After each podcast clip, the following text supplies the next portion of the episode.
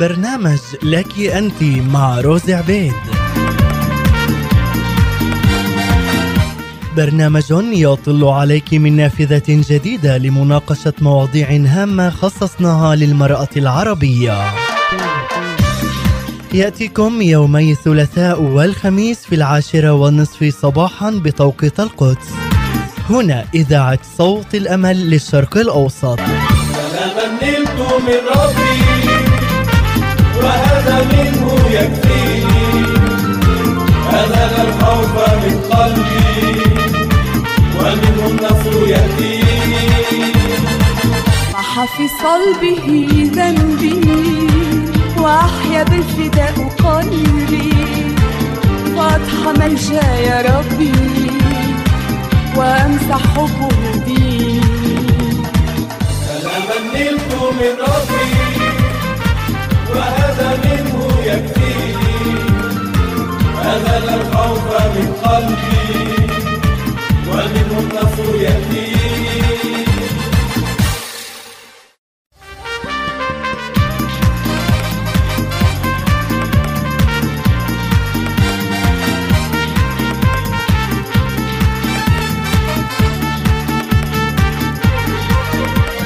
أهلا وسهلا فيكي عزيزتي المستمعة ببرنامج لك أنت عبر إذاعة صوت الأمل في الأراضي المقدسة. حلقتنا اليوم عن الكنة والحماة صلاتي إنه هاي الحلقة تأتي بالبركة لحياتك وحياة عيلتك. بحب أسمع القول اللي كنت أسمعه من والدتي ونساء كبيرات في السن. قول جميل جدا بقول الله ببارك البيت اللي بيطلع منه كمان بيت.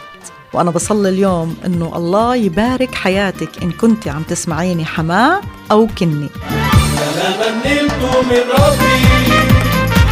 وهذا منه يكفيني أذهل الخوف من قلبي. ومنه النصر يأتيني قرأت مرة معنى جميل لمعنى كلمة كني وحماة وأعجبني التفسير جدا. بقول معنى كلمة كني مأخوذة من كلمة مكنوني كيف اللؤلؤة بتكون في الصدفة. والحماة هي الملجأ. من كلمة حماية وهذا بخلينا نكون ملجأ إذا كنا حموات لكنايننا ومش سبب تهديد لإلهن. وزي ما بقول إلنا المثل العربي إنه الإناء الكبير بسع الإناء الصغير. فهاي مسؤوليتنا كأمهات إنه نفتح قلوبنا لأولادنا ونسائهن وأولادهن حتى يجدوا مكان راحة إلهن. عزيزتي المستمعة الحماة هي أم. قبل ما تكون حماة ودور الأم هو دور المحبة والحنان. المحبة هي المفتاح لبناء علاقة سليمة بين الكنة والحماة. وطبعا هاي المحبة لازم يكون منبعها الرب لأنه إذا هاي المحبة نبعت من مصدر آخر رح تكون مؤقتة أو مزيفة أو غير صادقة. ولكن إذا نبعت هاي المحبة من الرب رح تكون محبة حقيقية محبة صادقة محبة باذلة وعاملة ومحبة غافرة ومضحية. كمان محبة بناءة. بقول لي كتاب في إنجيل يوحنا أصحاح 13 عدد 35 بهذا يعرف العالم أنكم تلاميذي إن كان لكم حبا بعضا لبعض. عزيزتي المستمعة المرأة الوحيدة اللي ما كانش عندها حماة هي حواء. هي كانت أول حماة أيضا في الكتاب المقدس. عزيزتي المستمعة لما بتتزوج الفتاة تصبح زوجة لزوجها وأم لأطفالها وربة منزل بتقوم بالتضحية في كل جوانب حياتها وبتبذل جهد في تربية أولادها. حتى تربيهن التربية الصالحة. لحد ما يجي هذا اليوم وهو موعد الزواج. وهون لازم كل أم تدرك إنه عليها مسؤولية إنها تطلق أولادها في بركة الزواج. ومهم إنها تعرف إنه ابنها انفصل عنها وأصبح مستقل. وهذا الخيط اللي كان مربوط فيها رح ينقطع لأنه ابنها رح يكون بيت آخر. وقصد الكتاب عزيزتي المستمعة في كلمة يترك مش يعني يترك يتخلى عن والديه لا. بضل يحترم أبوه وأمه وبضل يحترم قراراتهن وأفكارهن ولكن الكتاب المقدس بقصد بالترك إنه ينفصل حتى يكون له مسؤولية في بيته. ينفصل ماديا مش بالمعنى السلبي. حتى هذا الإنسان يعتمد على نفسه ومش على أهله ويكون بيت. هو مسؤول عن تكوين أسرة هو وشريكة حياته. لأنه عزيزتي المستمعة إذا عاش الشاب مع والديه غير صحي وضد الكتاب المقدس. لأنه الاحتكاك الكتير بولد مشاكل. أنا في المسيح خليقة جديدة. أنا في المسيح بفرحة جديدة. أنا في المسيح خليقة جديدة. أنا في المسيح بفرحة جديدة.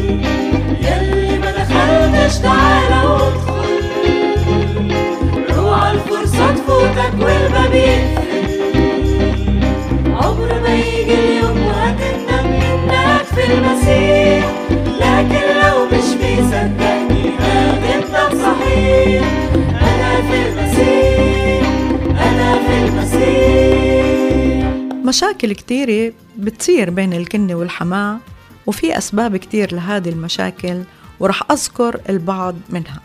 واحدة من المشاكل سوء الفهم من قبل الطرفين. مثلا الكنة بدها استقلال في حياتها والحماة بتصير تحس إنها رح تفقد الحق في التدخل بشؤون ابنها لأنه هي بتفكر إنه هذا من حقها. طبعا أنا ما بتكلم عن جميع الحموات ولكن هاي أمور واقعية ممكن تصير معنا كلياتنا. الحماة تتغير طريقة معاملتها داخل البيت بسبب فرض السلطة على البيت الجديد وهذا لأنها تعتقد إنه كنتها أخذت ابنها منها وبالذات إذا كان ابنها وحيد. في كمان أسباب للمشاكل بين الكنة والحماة منها النقد والانتقاد. الكنة تنتقد حماتها والحماة بتنتقد كنتها. طبيخك مش زاكي لبسك مش لازم يكون هيك. إيه أنا بعمل أحسن منك اعملي مثلي. انتقاد بين الطرفين. سبب آخر بعمل المشاكل؟ لما بتعتبر الحماة إنه كنتها دخيلة وهذا بسبب إنه ابنها ما في بنت بتستحقه لأنها بتشعر إنه ابنها مثالي. سبب آخر ضعف شخصية الابن اللي هو الزوج فبيقبل سيطرة أمه عليه أو سيطرة زوجته وبصير ينقل الكلام اللي بسمعه من الطرفين وهذا بسبب مشاكل كبيرة. في كمان سبب اللي بولد مشاكل بين الكنة والحماة هو ممارسة الظلم من الحماة لكنتها لأنه الحماة كانت مظلومة من حماتها السابقة وهذا ما عالجته في حياتها. ما طلبت من الرب إنه يشفي حياتها وما غفرت لحماتها. فلما بيجي دورها وبتصير حماة بتعامل كنتها بنفس المعاملة اللي عاملتها حماتها فيه. سبب آخر عزيزتي المستمعة هو تدخل الحماة وبناتها في حياة ابنها وكنتها. تدخل في ترتيب البيت في الطبيخ في انتقاء الملابس وغيرها من التداخلات. وهذا ياما سبب مش بس مشاكل طلاق. في كمان مشكلة وهي لما الزوج بده زوجته تكون مثال من صورة أمه. صورة طبق الأصل من صورة أمه. ساعتها الزوجة رح تنفجر. الأم عزيزتي المستمعة بتفرح لما ابنها بكبر وبتفرح بزواجه ولما بتروح بدها تخطب له هالبنت. بتفرح فيها وبتقطع عهد على نفسها إنها رح تعامل كنتها مثل بنتها. ومش رح تتدخل في حياتها الخاصة لأنه فرحتها بتكون مملية الدنيا. ولكن عزيزتي المستمعة مع مرور الوقت والأيام ممكن يصير عند الأم الشعور بالمنافسة حتى في أبسط الأمور مثل عمل الشاي أو الطبيخ وكأنه هاي الأم بتحاول استرجاع ابنها لأحضانها الدافية وتعويضه عن النقص اللي شايفته في كنتها وطبعا ممكن كنتها تقابلها بالرفض شو بصير؟ بتصير هاي الأم اللي هي الحماة تعزم ابنها بعد ما يروح على الشغل على الغداء شو رأيك تيجي تتغدى عندي؟ وإذا اعتذر وفضل إنه يتناول وجبة الغداء مع زوجته ممكن هاي الأم تحس بالجرح. وممكن كمان تحس بالتهديد إنه ابنها بطل يحبها مثل أول. وبتصير الأفكار السلبية تيجي على حياتها وبتسبب لها التعاسي. تنسى هاي الأم إنها أطلقت ابنها في البركة وإنه ابنها كون أسرة جديدة وبتنسى إنها قالت رح أعامل كنتي مثل بنتي. وبتنسى إنه ابنها صار عنده مسؤولية جديدة لازم يقوم فيها على أكمل وجه. هاي الأم اللي صارت حماة تنسى كل المثاليات اللي حطتها لنفسها حتى تمشي فيها بمعاملة كنتها وابنها وبتصير تحس إنها شخص بسلك بالمشاعر والأحاسيس ومش بالمنطق والعقل. عزيزتي المستمعة هاي الصعوبة موجودة عند كل الأمهات لأنه موضوع التخلي عن الابن موضوع فيه صعوبة. وهون بحب أقدم بعض النصائح للحماة حتى ما تتزايد عندها هاي المشاعر السلبية والوهمية اتجاه كنتها. وكمان عشان تحافظ على علاقتها بابنها بأحسن صورة. وهذا طبعا بتطلب من الحموات بعض الجهد حتى تنمي علاقة المحبة مع طرفين وتبعد الأفكار السلبية اللي مرات بتسيطر بقوة على عواطفها. أيتها الحماة نصيحة ما ترددي قدام كنتك إنه في امرأة جميلة تانية كانت مرشحة للزواج من ابنك. خلي كنتك إنها تحس إنها محبوبة وجميلة وإنه الله أوجدها حتى تكون الزوجة المثالية لابنك. ابني علاقة حميمة مع كنتك وكمان مع أمها. وعبري عن هذا الشيء في كلمات المديح وكمان ببعض الزيارات. هذا بزيد حجم التعايش والمودة بيناتكم. حاولي إنك تنسحبي بهدوء لما بكون نقاش حاد بين ابنك وزوجته. حاولي قد ما بتقدري إنك ما تتدخلي في تربية الأولاد حتى لو كان رأيك هو الصح في بعض الأحيان. وافقي مع رأي كنتك حتى لو كان رأيك مختلف. حاولي إنك تقدمي لابنك هدية كنتك تقدر تستفيد منها. من المهم كوالدين إنه نفتح قلوبنا لأولادنا وزوجاتهن وبناتهن وأزواجهن حتى نكون إلهن هذا المكان اللي فيه راحة اللي فيه سلام وأمان ونكون سبب بركة لأولادنا. الكتاب المقدس بذكر إلنا علاقات حميمة جدا بين الكنة والحماة وأكبر مثال إلنا هو محبة نعمي لكنتها رعوث القصة موجودة في سفر رعوث وهي من أجمل القصص في الكتاب المقدس اللي بتحكي عن حماة محبة وعن كنة أيضا محبة. نعمة بتساعدنا كيف نعيش حياة الشفاء لما منخسر في حياتنا أحباء على قلوبنا.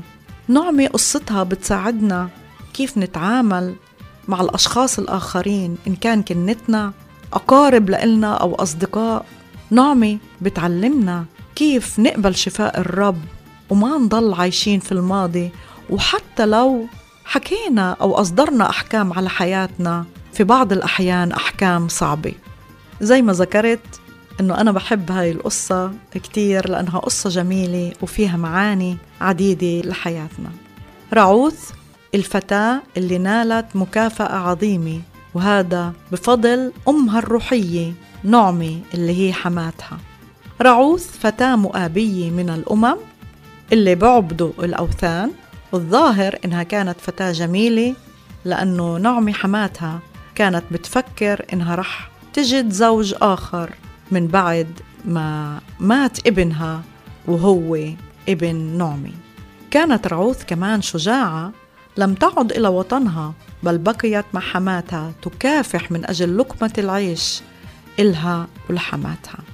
هي محبة وحنونة لما طلبت منها حماتها تعود لبلدها قالت إلها حيثما ذهبت أذهب وحيثما بت أبيت. هذا حب بقهر كل الصعاب وطبعا بعود هذا الحب. لحماتها نعمة اللي أثرت على كنتها في هاي المحبة. نعمة الحماة اللي حملت لكنتها محبة وكانت مثال حي للحماة اللي تكتسب كنتها في حضن العيلة واللمة يسوع يسكن في وسطينا ونمسك فيه يعلمنا وزيه نحب بعضينا نعيش وياه هنا أمنا. نحس بروحه وسطينا ولا إنسان يفرقنا. اسم يسوع بيحمينا تعالوا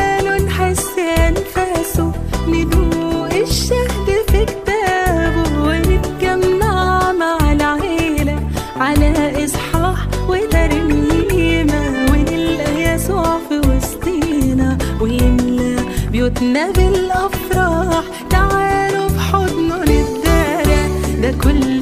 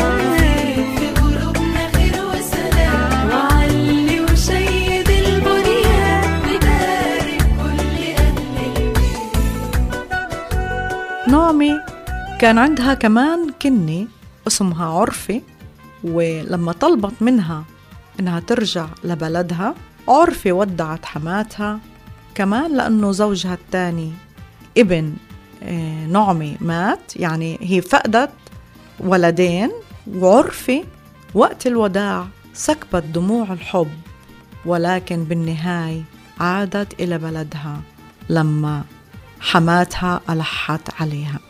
القصة بتقول إنه هاي العيلة تركت بيت لحم أيام حكم القضاة لما صار جوع في الأرض وتغربت في أرض مؤاب بحثا عن العمل وعن طعام. وهناك نعمي فقدت زوجها وفقدت أولادها التنين.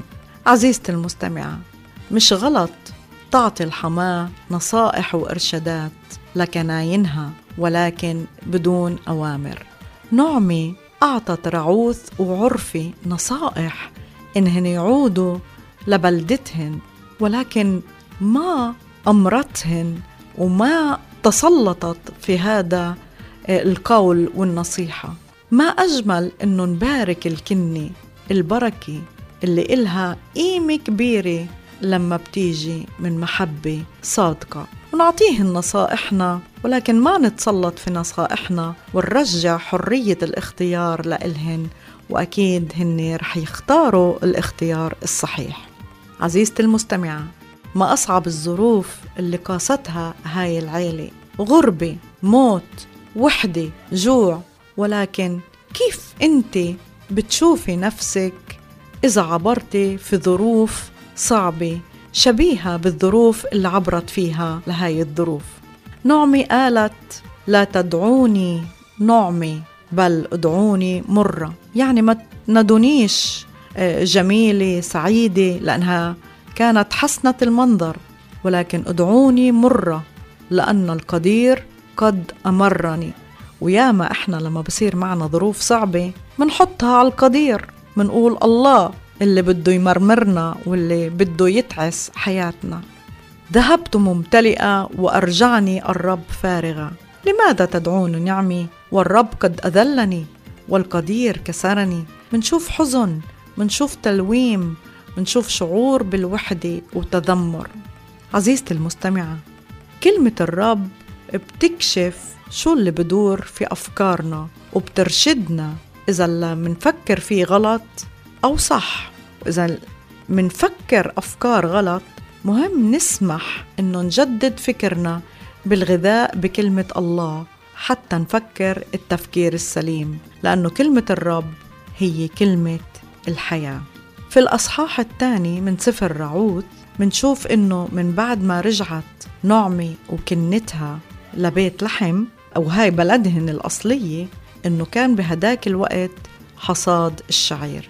فقالت رعوث لحماتها دعيني أذهب إلى الحقل وألتقط سنابل من وراء من أجد نعمة في عينيه فقالت نعمي لكنتها اذهبي يا بنتي منشوف من كلمات نعمي إنه صار في شفاء في حياة نعمي كلمة بنتي فيها رضا فيها رجاء فيها بنوة. عزيزتي المستمعة إذا كان عندك كنة تبنيها. لأنه إذا حضنتي شخص متألم رح يشفى ورح أنت تشفي معاه وهيك راحت راعوث تلتقط السنابل ولما رجعت سألتها حماتها وين التقطت اليوم؟ وين اشتغلتي؟ وقالت لها جملة كتير مهمة ليكن الناظر إليك مباركا فأخبرت حماتها باسم الرجل اسمه بوعز فقالت نعمي لكنتها مبارك هو من الرب لأنه لم يترك المعروف مع الأحياء والموتى وكان هذا الرجل ذو قرابة. عزيزتي المستمعة لما بنذكر صلاح الرب وإحساناته بصير في شفاء في حياتنا وتدفق حتى لو كان في الضيق والأزمات. نعمة تغيرت شفيت. قالت لها الناظر إليك مباركا. أصبح كلامها كلام بركة بطل كلام فيه تذمر وحدية. لأنها صعدت في طريق الشفاء. المهم إنك تحطي إجرك في طريق الشفاء وتاخد القرار إنه بدك تنالي الشفاء وتطلبي من الرب إنه يشفيكي نعمة إنسانة عظيمة لأنه ما سمحت للألم اللي صار بحياتها يمنعها تجيب السعادة لغيرها. ما سمحت إنه تعامل كنتها بالألم. ألام كتيرة منعبر فيها عزيزتي المستمعة ولكن مش لازم نسمح للألم يكسرنا ويدمرنا لأنه ساعتها مندمر كل الأشخاص اللي حولنا. بالأصحاح الثالث منشوف نعمة بتقول لكنتها يا بنتي ألا ألتمس لك راحة ليكون لك خير? منشوف هون بداية التحول والاسترداد. لما منشفى بصير استرداد في حياتنا.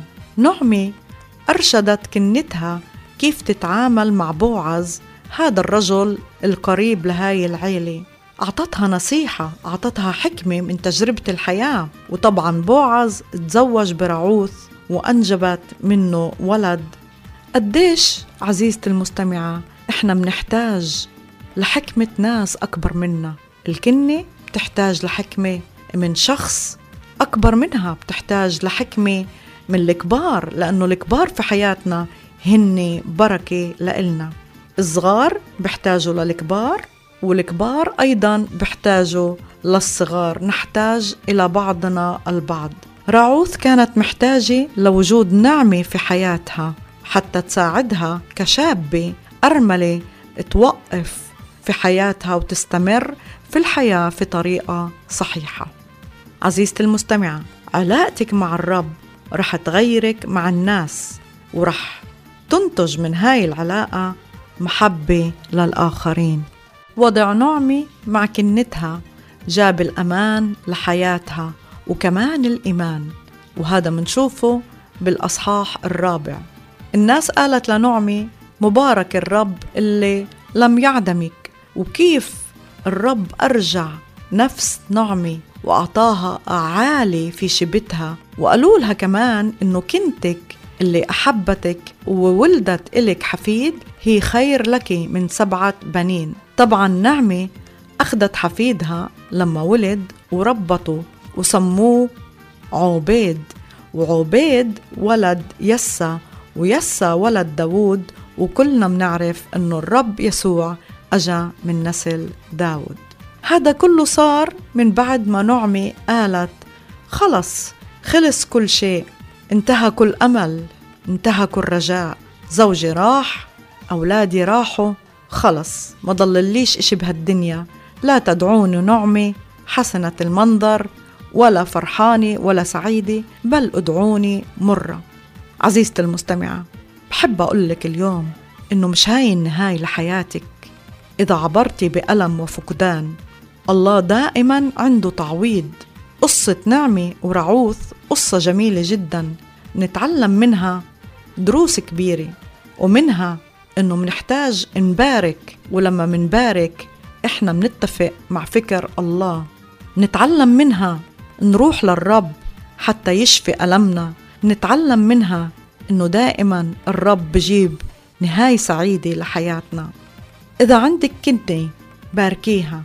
وأيتها الكنة كمان إذا عندك حما باركيها وكوني إلها سبب بركة. لما منعيش بالألم عزيزتي المستمعة ومنحتضن الألم وما منبارك إحنا منتفق مع فكر الشيطان.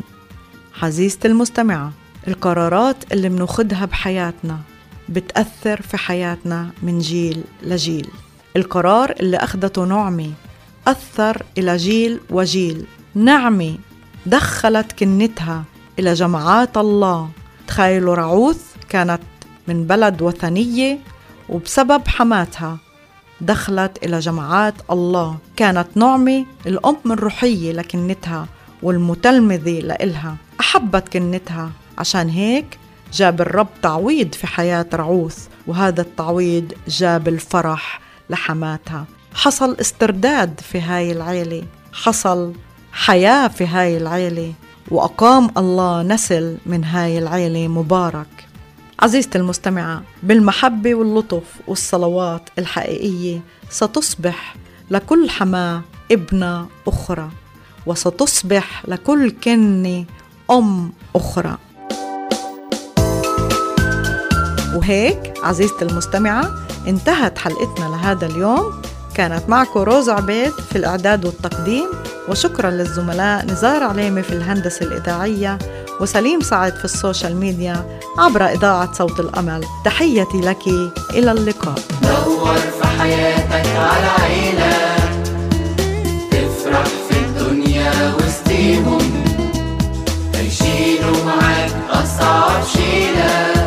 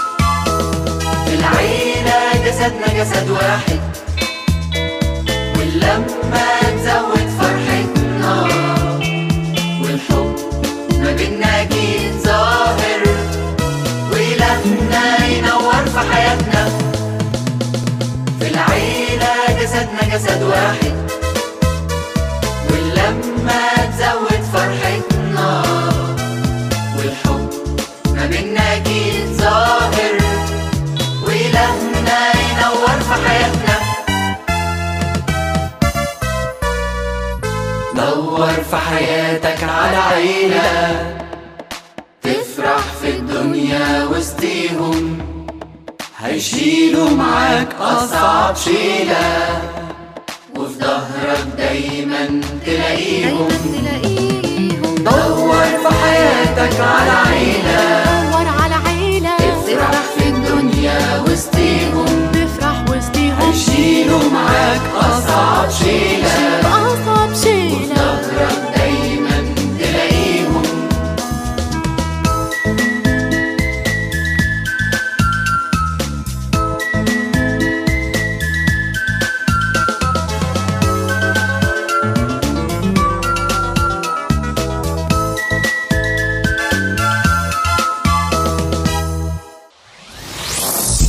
مزمور 31 والعدد 24 يقول لتتشدد ولتتشجع قلوبكم يا جميع المنتظرين الرب.